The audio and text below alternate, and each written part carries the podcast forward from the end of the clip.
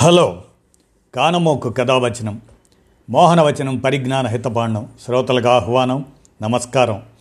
చదవదగునెవరు రాసిన తదుపరి చదివిన వెంటనే మరువక పలువురికి వినిపింపబూనిన అది ఏ పరిజ్ఞాన హితబాండమవుపో మహిళ మోహనవచనమై విరాజిల్లు. పరిజ్ఞాన హితపాండం లక్ష్యం ప్రతివారీ సమాచార హక్కు ఆస్ఫూర్తితోనే. ఇప్పుడు ఈనాడు పర్యావరణ సమాచార సౌజన్యంతో ప్రపంచానికి ప్రమాద సూచికలు. హెచ్చరికాయుత సమాచారాన్ని మీ కానమోకు కథ వచ్చిన శ్రోతలకు మీ కానమోకు స్వరంలో ఇప్పుడు వినిపిస్తాను వినండి. ప్రపంచానికి ప్రమాద సూచికలు. ఇక వినండి. కురిస్తే కొండపోత లేకపోతే ఉక్కబోత. ఏం వాతావరణమో ఏమో. గత కొన్నాళ్ళుగా ఎవరి నోట విన్నా ఇదే మాట. పెరుగుతున్న భూతాపానికి సంబంధించి ప్రస్తుతానికి మనకి కనిపిస్తున్న మార్పులు ఇవే. కానీ కనిపించకుండా జరుగుతున్నవి ఎన్నో హిమాలయాల్లో కొండ చర్యలు విరిగిపడుతున్నాయి. అంటార్కిటిక్కాలో ఉష్ణోగ్రతలు రికార్డు స్థాయిలో పెరుగుతున్నాయి. ఆల్స్ పర్వతాల్లో మంచు శరవేగంగా కరిగిపోతుంది. వర్షాలు వస్తే కొండ చర్యలు విరగటం చలికాలం మంచు పేరుకొని వేసవి రాగానే కరగటం సహజమేగా వాటి గురించి ఆందోళన చెందాల్సిన అవసరం ఏముంది అంటే వాటన్నిటికీ ఒక లెక్క ఉంటుంది. అది తప్పింది కాబట్టే ఈ హెచ్చరికలు రేపటి మన ప్రపంచానికి ప్రమాద సూచికలు. మీరే వినండి. మంచు కరిగితే మహాప్రళయమే. వెండి కొండల్లా కనిపించే హిమాలయాల్ని ఎంతసేపు చూసినా తనివి తీరదు. ప్రకృతి ప్రేమికులకు. ఆ కొండల నడుమ కొలువైన మంచులింగాన్ని కళ్ళారా చూడాలనో మానస సరోవరాన్ని సందర్శించాలనో కలలు కంటుంటారు కోట్ల మంది. రా రమ్మని పిలుస్తున్నట్లుండే ఆ ఎత్తైన శిఖరాలను ఎక్కి తీరాలని పంతం పట్టే పర్వతారోహకులకు కొదవే లేదు. ఈ ఏడాది ఏకంగా ఎనిమిది లక్షల యాత్రికులకు పైగా నమోదు చేసుకోగా దాదాపు నాలుగు లక్షల మంది అమర్నాథ్ యాత్రను పూర్తి చేశారు. ఇక అదే హిమాలయాల మధ్యలో దేవభూమిగా పేరొందిన చార్ధామ్ ఆ యాత్రకైతే ఒక్కో సీజన్లో దాదాపు ముప్పై నాలుగు లక్షల మంది వెళ్తున్నారట. ప్రాణాలకు తెగించి మరి ఎంతో కష్టమైన ఎవరెస్ట్ని ఎక్కడానికే ఏటా ఎనిమిది వందల మంది ప్రయత్నిస్తున్నారంటే ఈ మంచు కొండలకున్న క్రేజ్ను అర్థం చేసుకోవచ్చు. చూడాలని ఉంటే కష్టపడి వెళ్ళి చూడటంలో తప్పేంటి? అనిపిస్తుంది కదా. కానీ వీళ్ళందరి కోరికలు నెరవేరే క్రమంలో అక్కడేం జరుగుతుందో తెలుసా? ఏటా ఈ ప్రాంతాలకు వెళ్ళే సందర్శకుల సంఖ్య లక్షల్లో పెరుగుతుంది. దానికి తగ్గట్టే వసతి రవాణా రక్షణ సౌకర్యాలు కల్పించే నిమిత్తం అడవులను కొట్టి కొండల్ని తొలిచి నిర్మాణాలు చేపడుతున్నారు. బోలెడన్ని జల విద్యుత్ ప్రాజెక్టులు కట్టారు. రోడ్లు వంతెనలు వేశారు. హోటళ్ళు ఇతర భవనాలు అనుబంధ వ్యాపారాలు ఇలా విస్తరిస్తూనే ఉన్నాయి. అదేమో కొండ ప్రాంతం. నిర్మాణాలకు అనువుగా ఉండే నేల చాలా తక్కువ. పర్యాటకం కోసం ఆ కాస్త ప్రాంతాన్ని సామర్థ్యానికి మించి ఉపయోగించుకుంటున్నాం. నిర్మాణాలు ఏవైనా ఉష్ణోగ్రతలను పెంచుతాయి. వాటికి పర్యాటకుల బాధ్యతారాహిత్యం తోడవుతుంది. టన్నుల కొద్దీ చెత్త పోగుపడ్డ ఎవరెస్ట్కైతే ఇప్పటికే ప్రపంచంలోనే ఎత్తైన చెత్త కుప్ప అన్న పేరు వచ్చింది ఒక దఫా అమర్నాథ్ యాత్ర వల్ల వెయ్యి టన్నుల చెత్త పోగవుతుందట. పర్యాటకులు వారి సహాయకులు వాడి పారేసే వస్తువులతో కుప్పలు తెప్పలుగా ప్లాస్టిక్ పోగుపడి నీటి మార్గాలకు అడ్డుపడి నేలకు ఊపిరాడకుండా చేస్తుంది. ఇవి చాలవన్నట్లు యాత్రికులను తీసుకెళ్ళే గుర్రాలు గాడిదలు వాటి వ్యర్థాలు ఉంటాయి. ఇవన్నీ కలిసి అక్కడి పర్యావరణాన్ని పాడు చేస్తున్నాయి. దాంతో హిమాలయాల ఉష్ణోగ్రత దాదాపు రెండు డిగ్రీల సెల్సియస్ దాకా పెరిగిందట. భూతాపం ఒక్క డిగ్రీ పెరిగినా చాలు. వాతావరణం అల్లకల్లోలం కావడానికి. మంచు కొండలు పర్యావరణ పరంగా ఎంతో సున్నితమైన ప్రాంతాలు. ఏ కొంచెం తేడా వచ్చినా వాటిపైన హిమానీ నదాలలోని అదే గ్లేసియర్స్ అంటాం. ఆ మంచు కరిగిపోతుంది. భూమి మీద మంచు నీటిలో మూడో వంతు ఈ మంచు పలకాల రూపంలోనే ఉంటుంది. ఆ నీటిని నిలవరిస్తూ పైన మంచు పలక రక్షణగా ఉన్నంత వరకు పర్వాలేదు. అదే కరిగిపోతే ఉన్న ఫళాన నీరంతా వరదగా ముంచెత్తుతుంది. పైగా మంచు కొండల సామర్థ్యము భిన్నంగా ఉంటుంది. హిమాలయాలనే తీసుకుంటే అవి అన్ని చోట్ల ఒకేలా ఉండవు. టిబెట్ వైపుతో పోలిస్తే మన వైపు హిమాలయాలు పెడుసుగా ఉండటంతో సులువుగా విరిగిపోతాయి. దానికి భూతాపము పర్యాటక ఒత్తిడి తోడవటంతో పలు ప్రమాదాలు జరుగుతున్నాయి.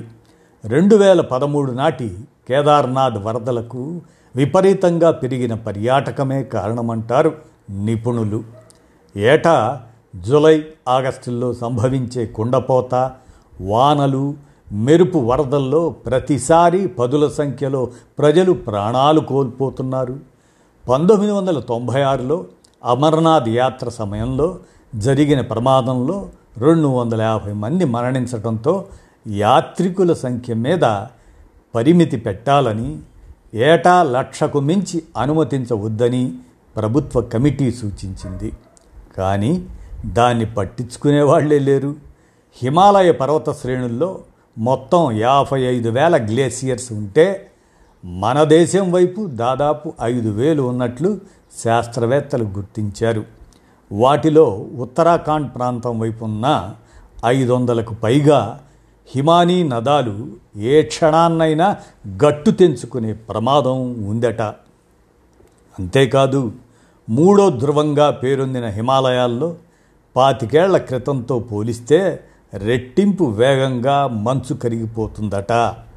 గత కొన్నేళ్ళుగా ఏటా రెండున్నర అడుగుల మేర మంచుని అవి నష్టపోతున్నాయట.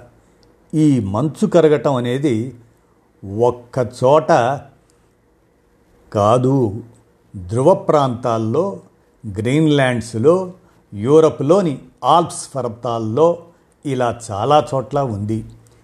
అమెజాన్ అడవులు ఎలాగైతే ప్రపంచానికి ప్రాణవాయువుని ఇస్తున్నాయో ఈ మంచు కొండలు కూడా వాతావరణానికి స్థిరత్వాన్ని ఇస్తున్నాయి. అలాంటిది పెరుగుతున్న భూతాపం వల్ల వీటి వైపు వీస్తున్న వేడి గాలులు వాటి ఉనికినే మాయం చేస్తున్నాయి. అంటార్కిటికాలో గత ఏప్రిల్లో రికార్డు స్థాయిలో ముప్పై ఎనిమిది డిగ్రీల సెంటీగ్రేడ్ ఉష్ణోగ్రత పెరిగింది. ఆ తర్వాత కొన్నాళ్ళకే లాస్ ఏంజలిస్ నగరమంతా పెద్దగా ఉండే మంచు పలక కుప్ప కూలి కరిగి నీరయింది మొత్తంగా ఆ ప్రాంతపు మంచు నాలుగు రెట్ల ఎక్కువ వేగంతో కరిగిపోతుందని పరిశోధకుల అధ్యయనంలో తేలింది. దీని కారణంగానే సముద్రాల్లో నీటి మట్టం అరంగుళం పైన పెరిగిందట. ఆర్కిటిక్ ప్రాంతము అంతే మిగతా ప్రపంచంతో పోలిస్తే ఇది రెండున్నర రెట్లు ఎక్కువగా వేడెక్కుతుందట. రెండు వేల ఐదు నుంచి ఆర్కిటిక్ ఉపరితల ఉష్ణోగ్రతలు గతంలో ఎన్నడూ లేనంతగా పెరుగుతున్నాయని పరిశోధకులు రెండు వేల పదకొండులోనే గుర్తించారు. మరోపక్క ఉత్తరార్ధగోళంలో అతి పెద్దదైన గ్రీన్లాండ్ మంచు ఫలకం వేగంగా కరుగుతుంది. అక్కడ ఒక్కో రోజు ఏకంగా వందల టన్నుల ఐసు కరిగి సముద్రంలో కలుస్తుంది. అది పూర్తిగా కరిగితే సముద్ర మట్టాలు ఉన్న ఫలంగా ఏడున్నర మీటర్లు పెరుగుతాయట.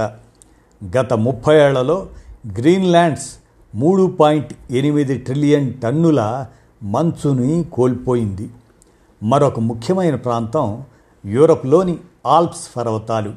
సాధారణంగా ప్రతి సెప్టెంబర్లోనూ శాస్త్రవేత్తలు శాస్త్రవేత్తలు స్విట్జర్లాండ్ ఇటలీ సరిహద్దుల్లోని పర్వతాలపై ఉన్న గ్రేసియర్లను పరిశీలిస్తారు. అప్పటికి అక్కడ వేసవి అయిపోతుంది కాబట్టి శీతాకాలంలో పేర్కొన్న దానికన్నా ఎంత ఎక్కువ కరిగింది తెలుసుకుంటారు. అలాంటిది ఈ ఏడాది ఆగస్టులోనే వారికి పనిబడింది. అసలే శీతాకాలంలో చాలా తక్కువ మంచు కురవగా వేసవిలో రెండుసార్లు పెద్ద ఎత్తున వేడిగాలులు వీచాయి. దాంతో గతంలో ఎన్నడూ లేనంతగా ఆగస్టులో అక్కడ మంచు కరిగిపోయింది. గత అరవై ఏళ్ళలో ఇంత ఎక్కువగా కరగటం ఇదే మొదటిసారి.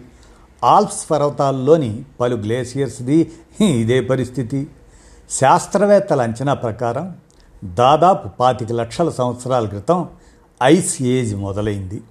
పదకొండు వేల ఐదు వందల సంవత్సరాల క్రితం దాకా కొనసాగిన ఈ కాలంలో భూమి మీద వాతావరణం అయితే అతి చల్లగాను లేదా అత్యంత వేడిగాను ఉండేది. సహజంగానే అతి శీతల కాలంలో ఎటు చూసినా మంచు కొండలే కనిపించేవి. ఆ తర్వాత కాలంలో అవన్నీ కరిగిపోయేవి.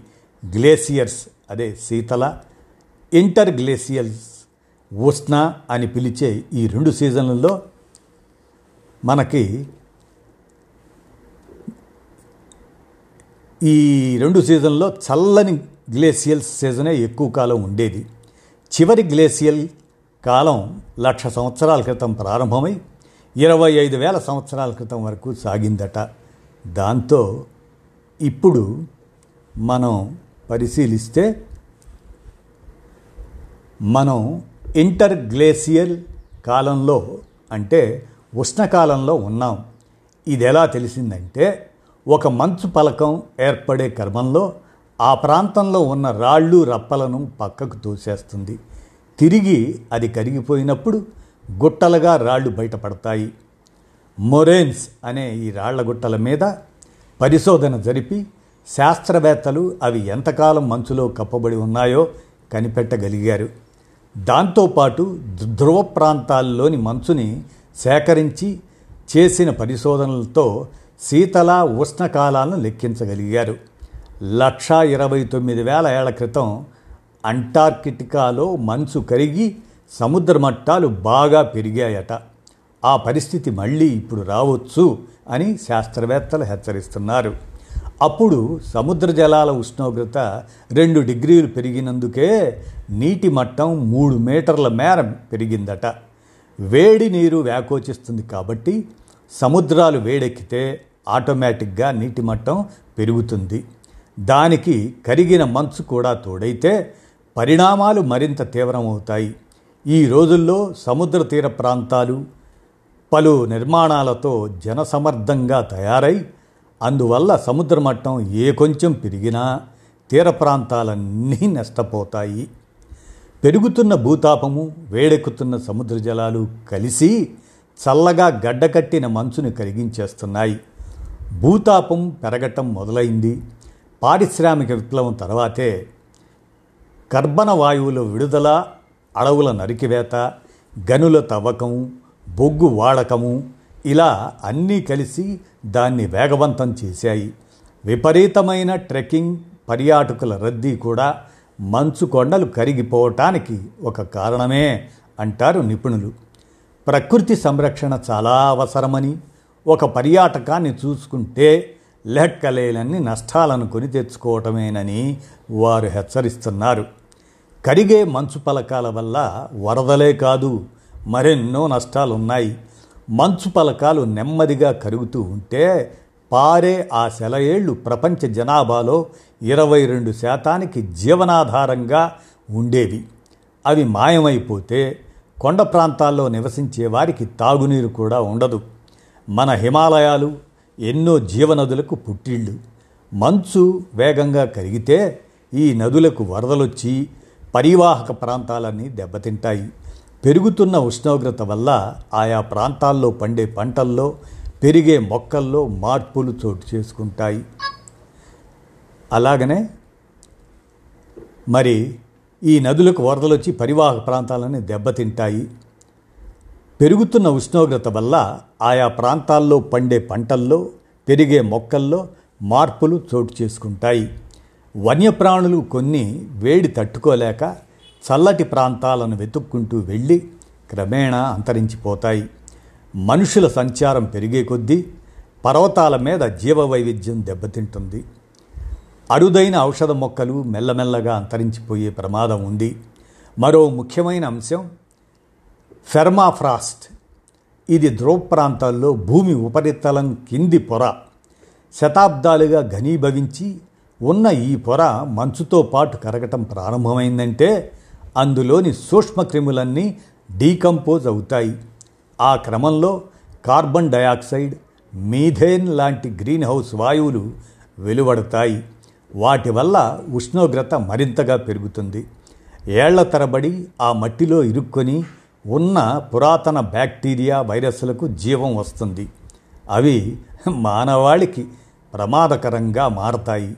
రెండు వేల పదకొండు నుంచి రెండు వేల నలభై మధ్య పెద్ద ఎత్తున వైరల్ ట్రాన్స్మిషన్ సంఘటనలు జరగవచ్చునని ఇప్పటికే అధ్యయనాలు పేర్కొంటున్నాయి.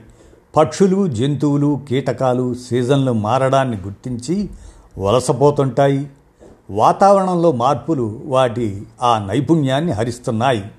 ఈ మంచు కరిగిన నీళ్ళన్నీ సముద్రలా సముద్రాల్లోకి వెళ్ళిపోయినట్లయితే భూమి ద్రవ్యరాశిలో మార్పు వచ్చి భూభ్రమణం కాస్త ఆలస్యమవుతుంది. అంటే మన రోజు ఇరవై నాలుగు గంటల కన్నా ఎక్కువ అవుతుంది ఇన్ని ప్రమాదాలు పొంచి ఉండి ఇప్పటికే మొదలై ఏటికేడాది రెట్టింపు వేగంతో మంచు కరుగుతున్న ప్రక్రియని ఇప్పుడు ఆపటం ఎవరి వల్ల కాదు. చేయాల్సిందల్లా కరిగే వేగాన్ని నిలవరించటం భూమిని సాధ్యమైన త్వరగా చల్లబరచటం అందుకు అవసరమైన పరిశోధనలు ప్రోత్సహించడం మాత్రమే. మంచు కరిగిపోతుంది ఆపే మార్గం చూడండి అంటూ పర్యావరణవేత్తలు గగ్గోలు పెడుతుంటే ఎలాగూ కరిగింది కదా? అక్కడ ఏ నిధులు దొరుకుతున్నాయోనని ప్రపంచంలోని సంపన్నులంతా అటు క్యూ కడుతున్నారు.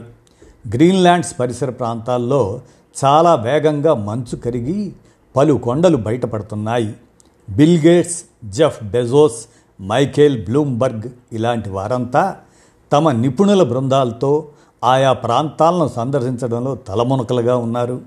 వందల ఏళ్ళుగా మంచుతో కప్పబడిన ఆ కొండల్లో అరుదైన ఖనిజాలు చమురు బంగారం లాంటి లోహాల నిల్వలు ఉన్నాయని గ్రీన్ ఎనర్జీ దిశగా సాగుతున్న ప్రయత్నాలకు అవి ఉపయోగపడతాయని వారి ఆశ. కోబోల్ట్ మెటల్స్ బ్లూజే మైనింగ్ ఇలాంటి పెద్ద పెద్ద సంస్థలు హెలికాప్టర్స్ డ్రోన్స్ సాయంతో ఇప్పటికే తమ అన్వేషణ ప్రారంభించాయట. అలాగనే మనం ఇంకా బయటపడుతున్న చరిత్రను గమనిస్తే కరిగిపోతున్న మంచు ఒక పక్క భవిష్యత్తు గురించి ప్రమాద హెచ్చరికలు చేస్తూనే మరో పక్క గత చరిత్రకు ఆనవాళ్ళను బయటపెడుతుంది. భూమి మీద తవ్వకాల్లో బయటపడ్డట్టు గత కాలానికి చెందిన పలు ఆసక్తికరమైన అంశాలు ఈ గ్లేసియల్ ఆర్కియాలజీలోనూ వెలుగు చూస్తున్నాయి. ముప్పై ఏళ్ళ క్రితం ఇద్దరు జర్మన్ హైకర్స్కి ఇటలీ సరిహద్దుల్లోని మంచు కొండల్లో ఐదు వేల మూడు వందల ఏళ్ళ నాటి ఓ వేటగాడి శరీరం దొరికింది. అంత పురాతనమైన శరీరం అది మంచులో భద్రపరిచినట్లు చెక్కు చెదరకుండా ఉన్నది. అది దొరకటం అదే మొదటిసారి. ఎన్నో పరిశోధనలకు ముడిసరుకుగా మారిన ఆ శరీరాన్ని బోల్జానో మ్యూజియంలో పెట్టారు. ఈ సంఘటనే గ్లేసియల్ ఆర్కియాలజీ అనే విభాగానికి తెరలేపింది. ఇటలీలో మౌంట్ స్కార్లుజో పర్వతం మీద మంచు కొద్ది కొద్దిగా కరుగుతూ రెండు వేల పదిహేనులో పూర్తిగా కొండ బయటపడింది. దాదాపు వందేళ్ళ క్రితం మొదటి ప్రపంచ యుద్ధం జరిగేటప్పుడు సైనికులు ఏర్పాటు చేసుకున్న శిబిరాలు ఆ కొండ మీదకి చేరుకున్న పరిశోధకుల బృందానికి కనిపించాయి.